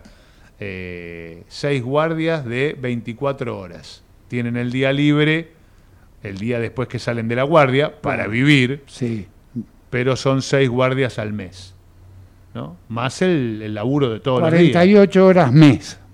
Claro. La verdad que me parece que está atrasadísimo el sueldo del médico. Y hay que ponerlo sobre la mesa. ¿Cuándo? Ahora, que estamos frente a un cambio de gobierno que le puede reclamar, ¿sí? Se ha hablado muy poco de salud y también de educación. Y lo que no me metí, porque ya eran 3 temas, la seguridad privada. Que tenés en un country, que es plata que el Estado debería ponerte, sí, sí, y se ahorra, como bien lo estaba explicando Carlos Napoli.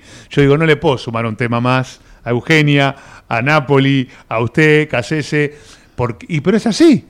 Estamos mirando noticias de la policía. Se están reemplazando funciones que corresponden al Estado. Uno de su bolsillo lo está pagando, ¿no? La salud, la educación, la seguridad, y el Estado no te retribuye en beneficios, ¿no? Por pagarme mi seguridad. ¿Por qué serán los subsidios al transporte cuando no es función del Estado, ¿no? O sí, o no. La dejo picando. Bueno, no, la verdad que no tengo la respuesta, ¿sí? ¿Tendría que estar subvencionado? ¿Por qué la diferencia con el interior del país? Mucha diferencia. Muchísima diferencia. Con Mar del Plata, por ejemplo, con Tandil, Córdoba, que son lo que conozco, y me tomo colectivos en las dos ciudades. ¿Cuánto te sale un colectivo? Es mucho, mucha diferencia. ¿Cuánto te sale un colectivo en Tandil? Y el triple que en Capital. Bueno. Sí, olvídate. Claro, pasa que ahora quedó desfasado porque me lo acuerdo de cuando lo tomé en hace tiempo, claro, en las vacaciones, y ya quedó lejos, porque las vacaciones ya quedaron lejos, pero era el triple, si era 20 acá en Capital. Como que hay una mala distribución de recursos. Era 80, si era 20 pesos era 80 pesos, para que te des una idea, o sea, el pasaje de la diferencia. Y en Posadas también, que tenemos locutores amigos allá. Bien. Le prometimos el dato, se los dimos el dato, 380.000 pesos por 6 guardias, un médico, un excelente profesional médico, de excelencia, ¿no? Los que terminan saliendo de excelencia, con sueldos de... ¿Y sabés quién gana? ¿Quién es el mejor? Que hoy están celebrando su día. Los bancarios. Los bancarios, sí, es cierto. Excelente, aplaudo de pie, sí, el sueldo, obvio, que tiene. Sí, sí. Ahora, mirá las prioridades que tenemos. Los beneficios. Los beneficios, sí, ¿no? Aplaudo de pie, no me voy a poner en contra de un trabajador. Todo lo contrario, te felicito. Ahora, ¿qué prioridades tenemos si el sueldo del bancario, que repito por tercera vez, lo aplaudo de pie... Y el lado del sueldo del médico, al lado del sueldo, como vivíamos con Euge, de los docentes. Tendríamos que ver algún médico que pueda hablar de esto, que no es Ramiro Heredia, justamente. Le hemos preguntado igual, pero a otro hay que buscar. Sí, hay que buscar otro. Bueno, pero nos ha pasado con el doctor Marcelo Suárez, que lo hemos tenido, sí. Y él se terminó abriendo del sistema de salud. Sí. Terminó trabajando por su cuenta privado. ¿Por qué? Harto. Por ahí podés consultarlo para una entrevista. Obvio. Sí. Hacemos producción al aire. Tenemos música también, ¿no? El fin de semana también tocó... El fin de semana no, ayer a la noche tocó en el Movistar Arena Los Auténticos Decadentes. Un show terrible. Este tema estuvo... Uno de mis preferidos. Obviamente, a ver si lo conoce, el tema. Temón. ¿Sabés que hay pibes? Hoy lo puse en la radio del colegio. Tenemos a la mañana, los ratos libres hacemos radio en el colegio. Y no lo conocían. Pibes de 16, 15. ¿No conoces ese temazo? Temazo para bailarlo, cantarlo, abrazarte, llorar, pensar, volver a llorar. Loco tu forma de ser, ¿no? Chequear si seguís vivo, cachetear a alguien, ¿no? Me tiraste de todo, me tiraste con el pingüino. ¿Qué es un pingüino? Te dicen. Escuchá.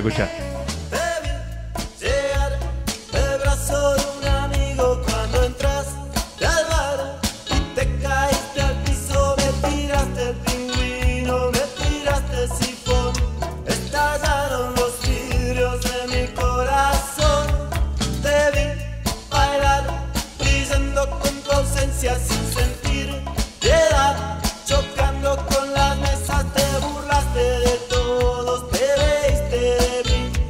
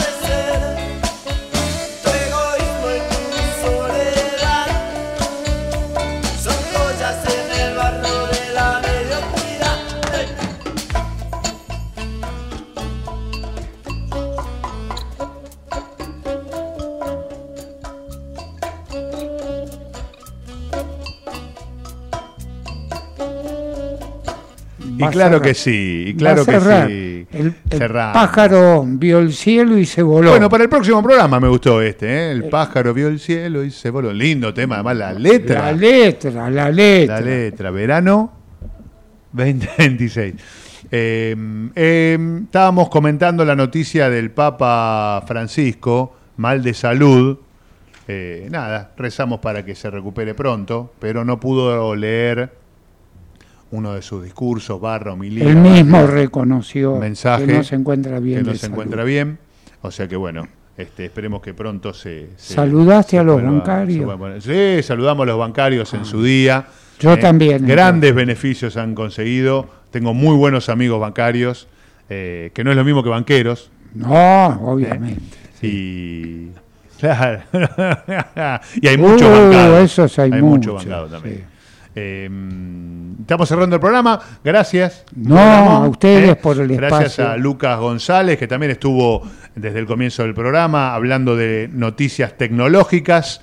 Después estuvimos con Carlos Napoli, que empezó así tranquilo y termina, como siempre, dando todo de sí mismo para analizar la realidad. María Eugenia Cosini en Educación. Un abrazo enorme para la gente de Ozone Lifestyle, a Sebastián Coloto, a la gente de Cunnington, CNM y asociados.com.ar. También, bueno, nombramos a todos, no queda nadie. Sí, me cuesta ponerme de acuerdo con Carlos Napoli, pero bueno. Chao. Gracias, Nati. Chau.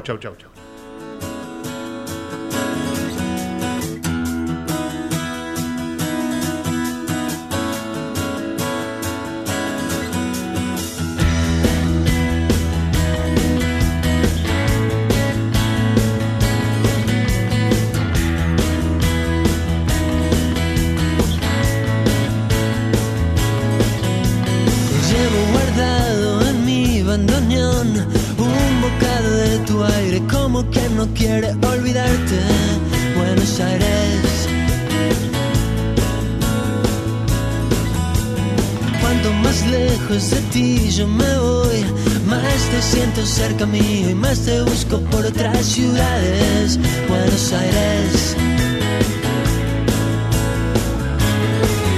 Tu piel de mar y marrón, tu septiembre luminoso como un arma ahogada en pena por las calles de adoquines, perfumadas de cemento. La misma